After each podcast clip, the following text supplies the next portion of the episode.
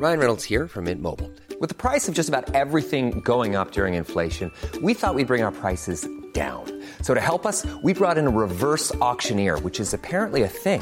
Mint Mobile unlimited premium wireless. Ready to get 30, 30, bit to get 30, bit to get 20, 20, 20, bit to get 20, 20, bit to get 15, 15, 15, 15 just 15 bucks a month. So, Give it a try at mintmobile.com slash switch. $45 upfront for three months plus taxes and fees. Promo for new customers for limited time. Unlimited more than 40 gigabytes per month. Slows. Full terms at mintmobile.com. Since 2013, Bombas has donated over 100 million socks, underwear, and t-shirts to those facing homelessness.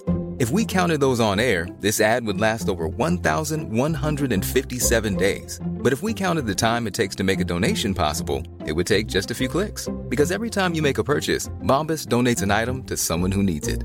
Go to bombas.com slash ACAST and use code ACAST for 20% off your first purchase. That's bombas.com slash ACAST, code ACAST. It was the fastest rise and the fastest fall. Welcome to episode 11 of The Great Fail, a podcast that examines the greatest success stories and their spectacular fails, what led to the demise of the most prolific people, brands, and companies. I'm your host, Deborah Chan, and this week we'll be looking at Atari.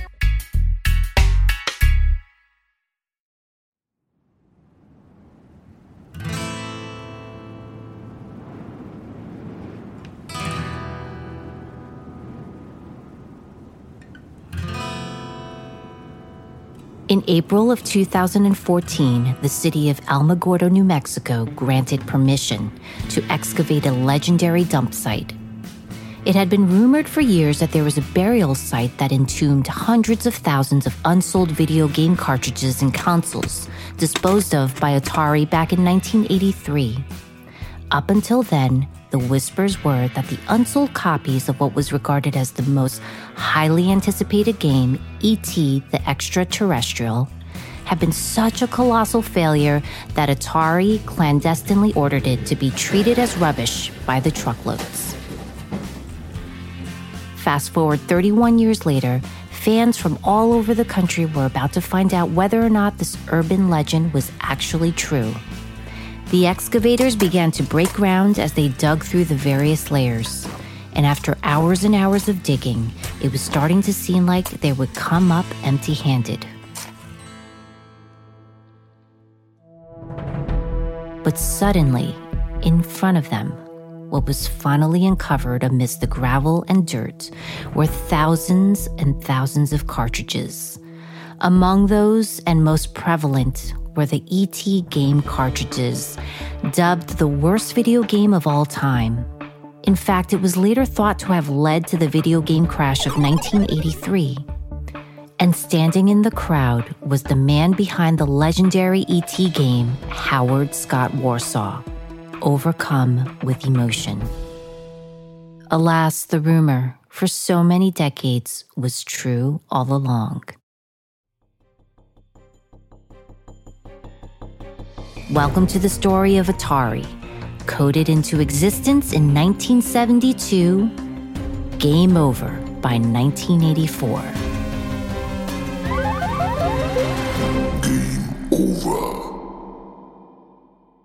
On a side note, this particular case study is on the rise and fall of the original Atari that was launched by Nolan Bushnell.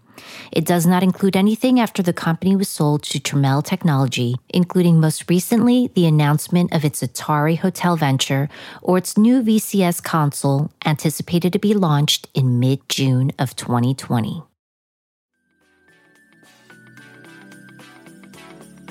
Today, the most popular video games are household names League of Legends, Minecraft, Fortnite, Call of Duty, Smash Brothers. There are many. Once a niche field on the fringe of mainstream popularity, the industry has now evolved to a point where the same billionaires that own NFL teams are bankrolling esports franchises, and top Twitch streamers are racking up insanely lucrative contracts.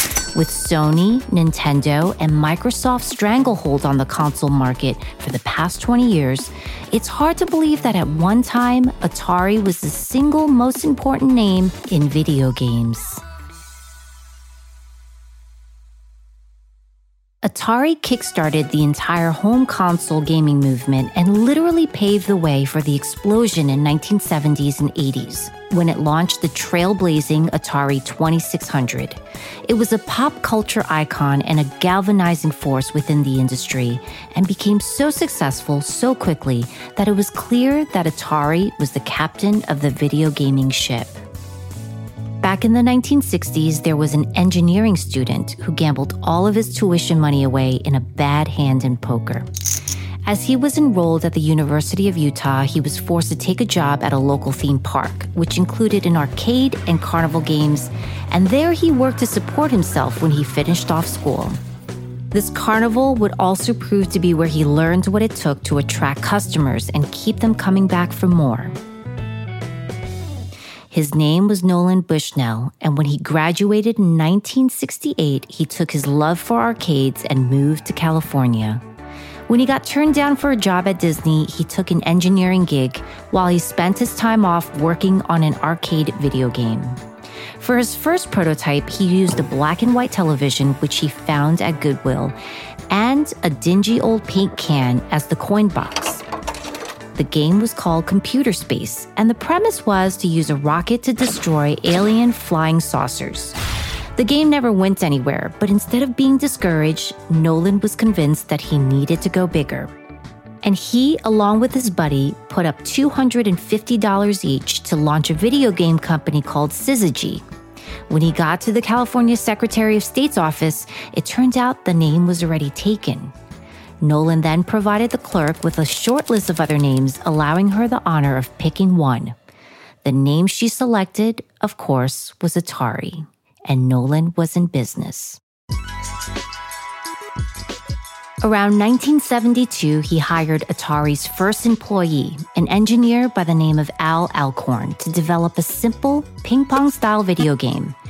Being the man of hustle that he was, Nolan did a bit of fibbing to get Al ready for the big leagues and told him that General Electric had signed on Atari to develop a game, and it was Al's job to deliver. Since Nolan didn't think the first game would ever be a big hit, he wanted Al to get some batting practice. But through sheer skill from Al or crazy luck, their first game, called Pong, became a smash and put Atari on the map for die-hard gamers.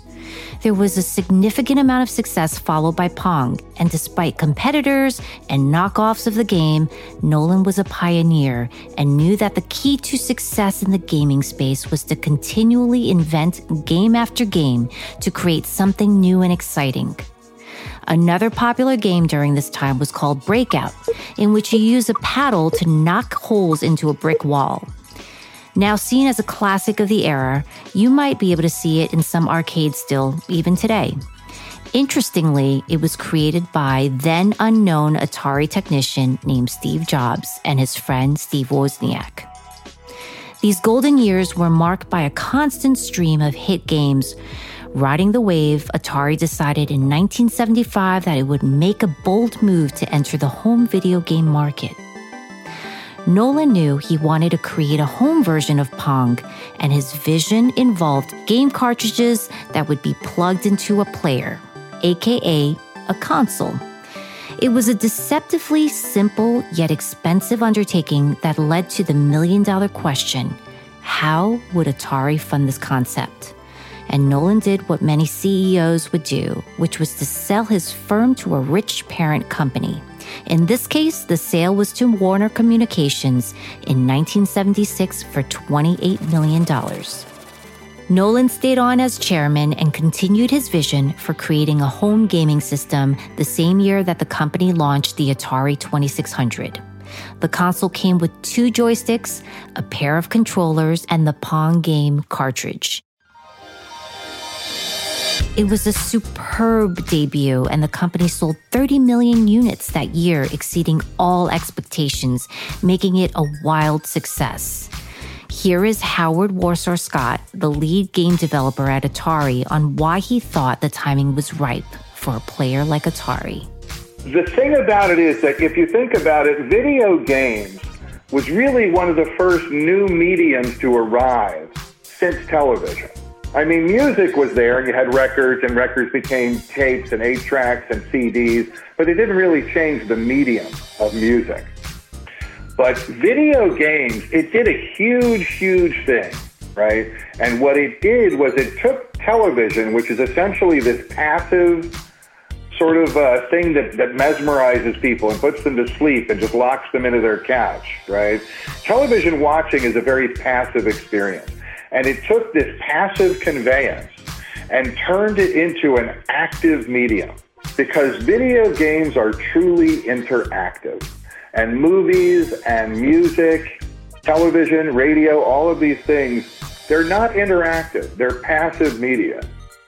But video games are interactive, and that was new. And it empowered people to use their TV instead of just stare at it. And I think there was something magical about that.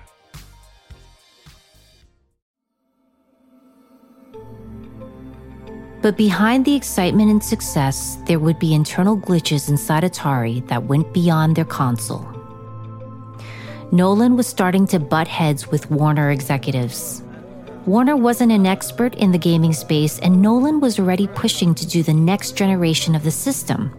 However, Warner, having already invested so much money in the 2600, wasn't about to create something that would compete with their existing product. What's more, there was another systemic issue that was rocking the foundation from within. Atari's programmers were feeling demoralized by the lack of credit and acknowledgement for the success of their games. From the millions of dollars that Atari made, the programmers were making less than $30,000 a year, and none of them were receiving the recognition they deserve for their crucial part in designing the company's hit games.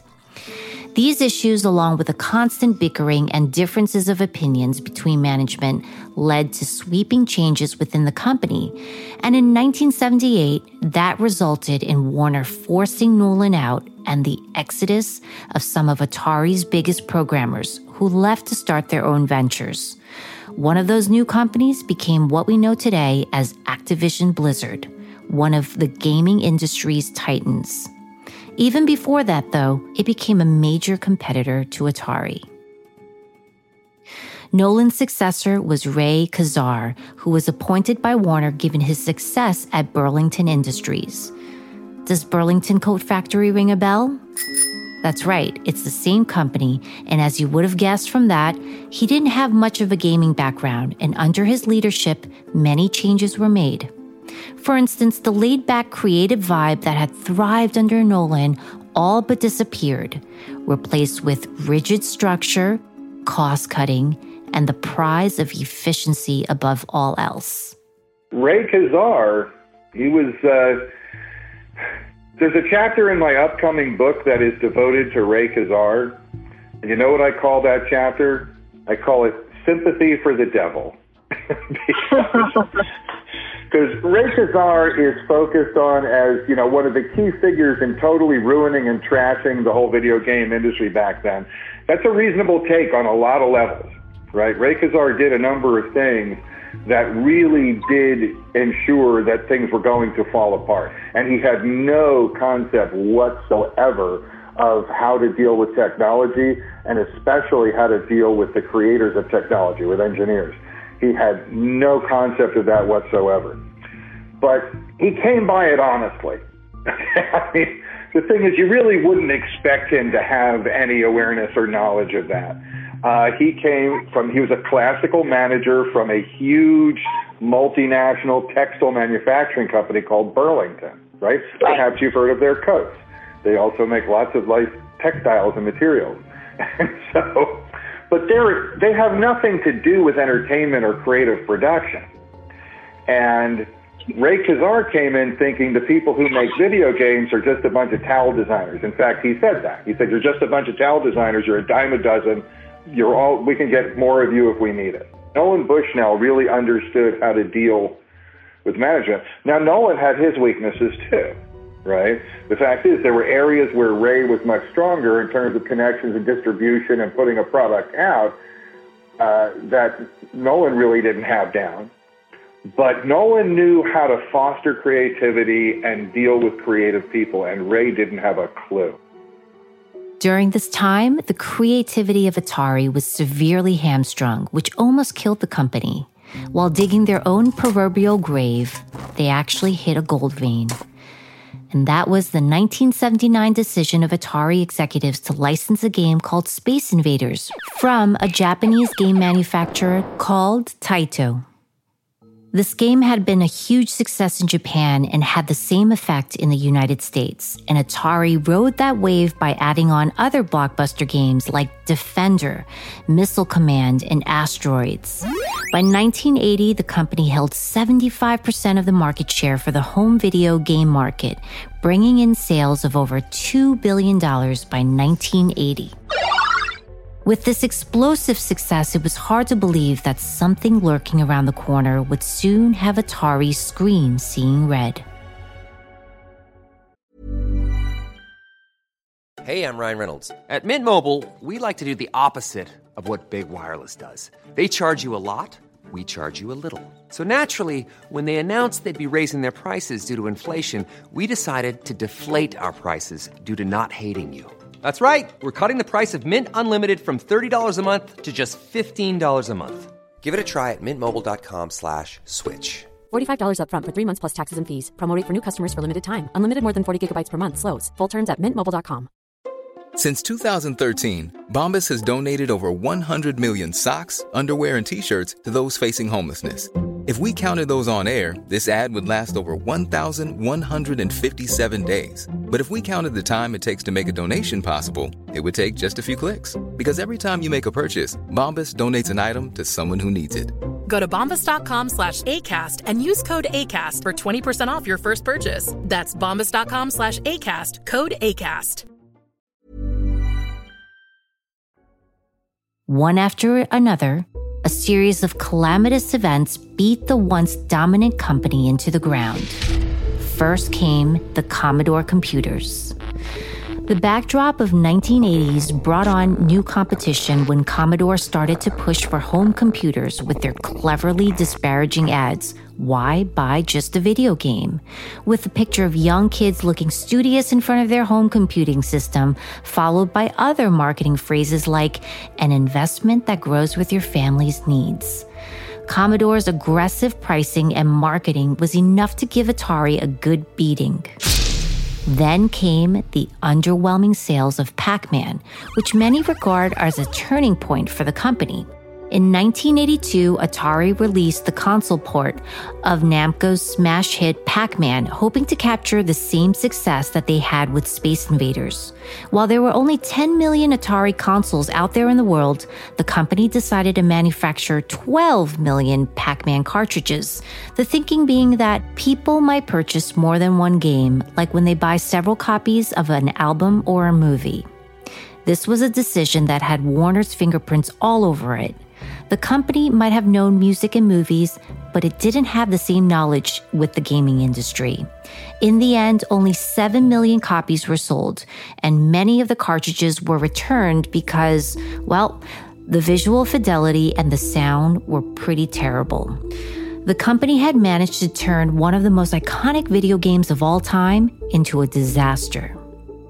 But the most infamous, deadliest blow to Atari was the release of the game E.T. the Extraterrestrial.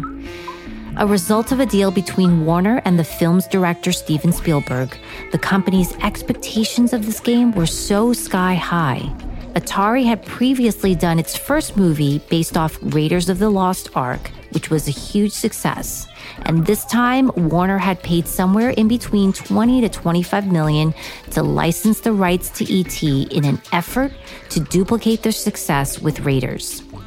This process of negotiations took much longer than anyone expected. In fact, it took so many months of haggling back and forth that when the deal was finally struck, it only left Atari with five weeks to develop a game. Five weeks. For reference, the games of time typically took at least six months to develop, and the development of this game fell on the shoulders of Atari's superstar programmer, Howard. I did Raiders, and Steven was happy enough with Raiders that uh, he requested that I do ET.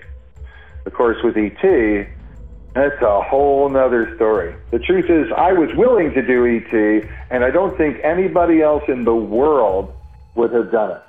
Because the big thing about ET, as they say, was the small thing, which was the schedule. Whereas most games took at least six months to do. It took me six or seven months to do Yars. It took me about 10 months to do Raiders of the Lost Ark. I was given five weeks to do ET. And nobody would have even attempted it. I was the only person willing to even try. You know, there's no way anybody is going to program a six month project in five weeks. That doesn't happen, right? That just isn't going to happen. So it's not really a programming problem. What it is, is it's a design problem. And you don't design a typical game and, and do all the work that that takes. I mean, that takes more than five weeks just to figure out what the design is for a full scale game like that.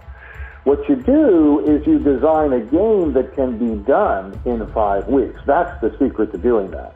So what I had to do was use all of my experience and knowledge to figure out what's something that I can do in five weeks and how can I make a playable game out of that instead of thinking what's a playable game and how can I do that in six months. It, it reverses the way of thinking. So, but it's a design problem. So I sat down, and also when I got the call that I was going to do the game, I this was a Tuesday afternoon. I was told to be at an executive terminal of the airport Thursday morning, ready to take a Learjet to go visit Steven Spielberg to present the final design for the game. So I was given a full day and a half to to design the game. But since I only have five weeks to do the game, I can't really afford to take much more than that anyway. Uh, it was a scramble from go. Howard needed to make the deadline in time for the Christmas holiday season, which would be the biggest sales season for the year. Atari, already expecting to hit a home run, made sure to manufacture 5 million cartridges. But upon release in December 1982, it was reported that only 1.5 million cartridges were sold. What happened as a result of a rush job was poor execution and a bunch of very unimpressed gamers. You got to understand that when I first finished the game, there was a huge hoopla because it was done.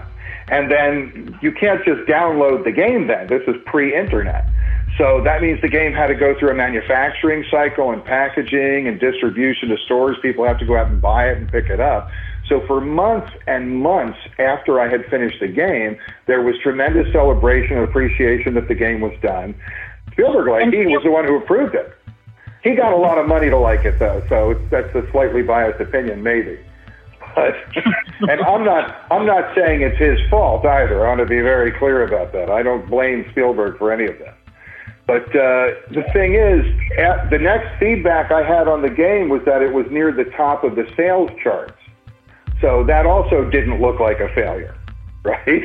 It was hard to see this as a failure. There wasn't any negative feedback until the beginning of the next year when returns started to come back and all that was going on.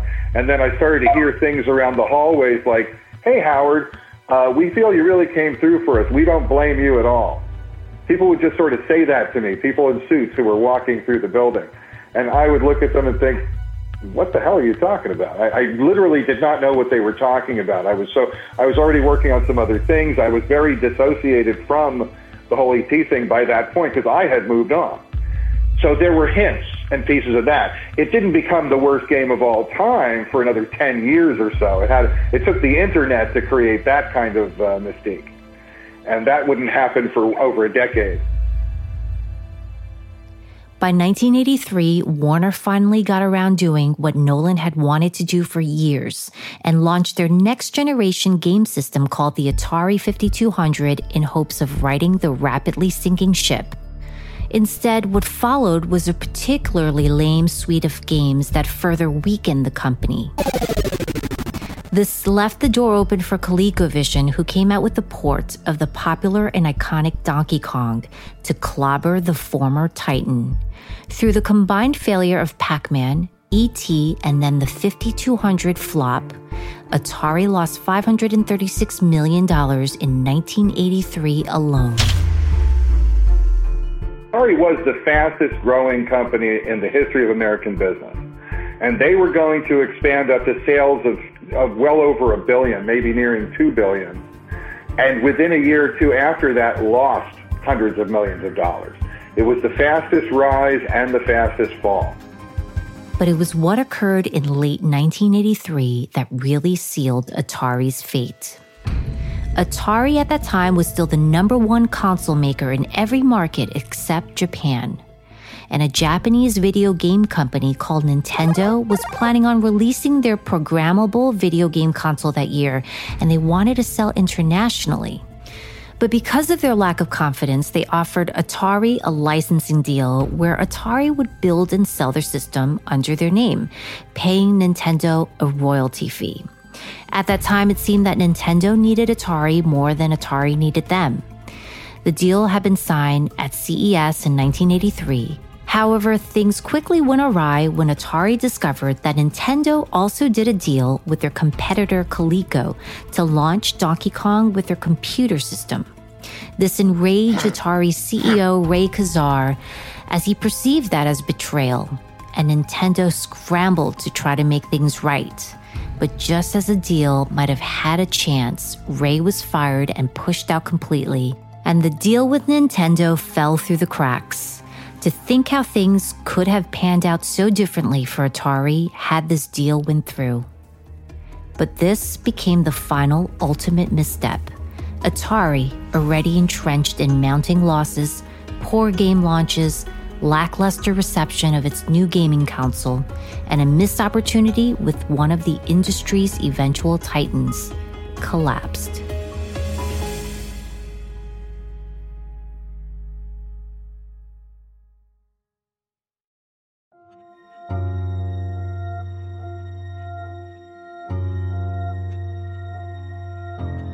In looking back, it's easy to pin ET as the sole reason for the fall of Atari or the big video game crash of 1983. But in the new industry, when you're innovating and pioneering into new territory, it's important to understand the different stages of a product's life cycle and really be able to step back and assess the market as competition enters. Atari wasn't prepared for the rise of personal computers, nor were they equipped to handle pressures from other consoles. Like so many other failed businesses, they were overtly content at the top. But truth be told, Atari's fatal flaw was likely having people with no video game experience running the show. Oftentimes, people on top in corporate management hold the pedigree of CEOs or upper management as the ultimate qualification of overseeing a major enterprise, where there are other important aspects that determine success. And in this case, having someone who understood the video gaming market, had Warner been able to work with Bushnell or even appoint someone similar, they might have been able to avoid the missteps like the Pac Man fiasco and continue trailblazing instead of trailing behind. It's easy to blame one thing. Like I said, the shorthand for what happened and where did this go down was that it was the first product life cycle and nobody really knew what to do. So they made a lot of mistakes. They made mistakes legally. They made mistakes production wise. They made mistakes in sales projections. They made mistakes in entry with other products. And there were good reasons why smart people made all these mistakes. They weren't, these weren't like clueless, stupid people running around in the wilderness. These were smart, aggressive people, well trained, very experienced, yet it was a brand new kind of industry that people did not understand yet. And whenever you have the first thing through, you know, the, the first penguin theory, right? It's like all the penguins want to go swimming and get the fish, but the first penguin gets eaten by the seals. And while the seals are eating that penguin, the other penguins run around and get all the stuff. When you're the first one in, you provide a service to everybody else, but you don't necessarily benefit from it. I did a documentary series called Once Upon a Atari you know, that's available on DVD. And it's a whole explanation of a lot of the things that went on, and Nolan Bushnell is in it. And at one point, he says that uh, he says a simple explanation that is clear will always have more power in the world than a more complex one that is true.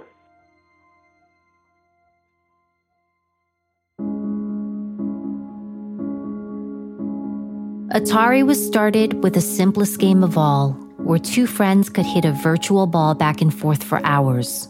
It was a smash hit that launched one of the biggest entertainment industries ever. But by 1983, Atari had filed for bankruptcy. It would be many years later, as Howard recounts, when people began to attribute the demise of Atari to the failure of ET.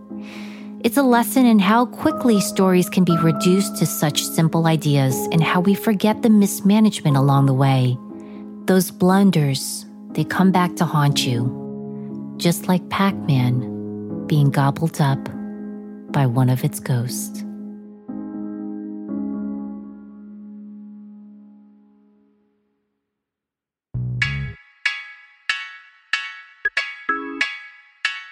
Special thanks to Howard Warshaw Scott for his contributions to this episode and sharing his story on the iconic Atari. And thank you for tuning in to this week's The Great Fail. Please make sure to visit our website at thegreatfail.com for behind the scene audio and video footage. If you like these episodes and want us to continue bringing you more, please subscribe to our newsletter because, well, not connecting with you would be our great fail. While you're at it, simply tell a friend about the show. That would help us out too. The research on each episode is extensive, but none of them would be possible without the tireless efforts of researchers, writers, and reporters.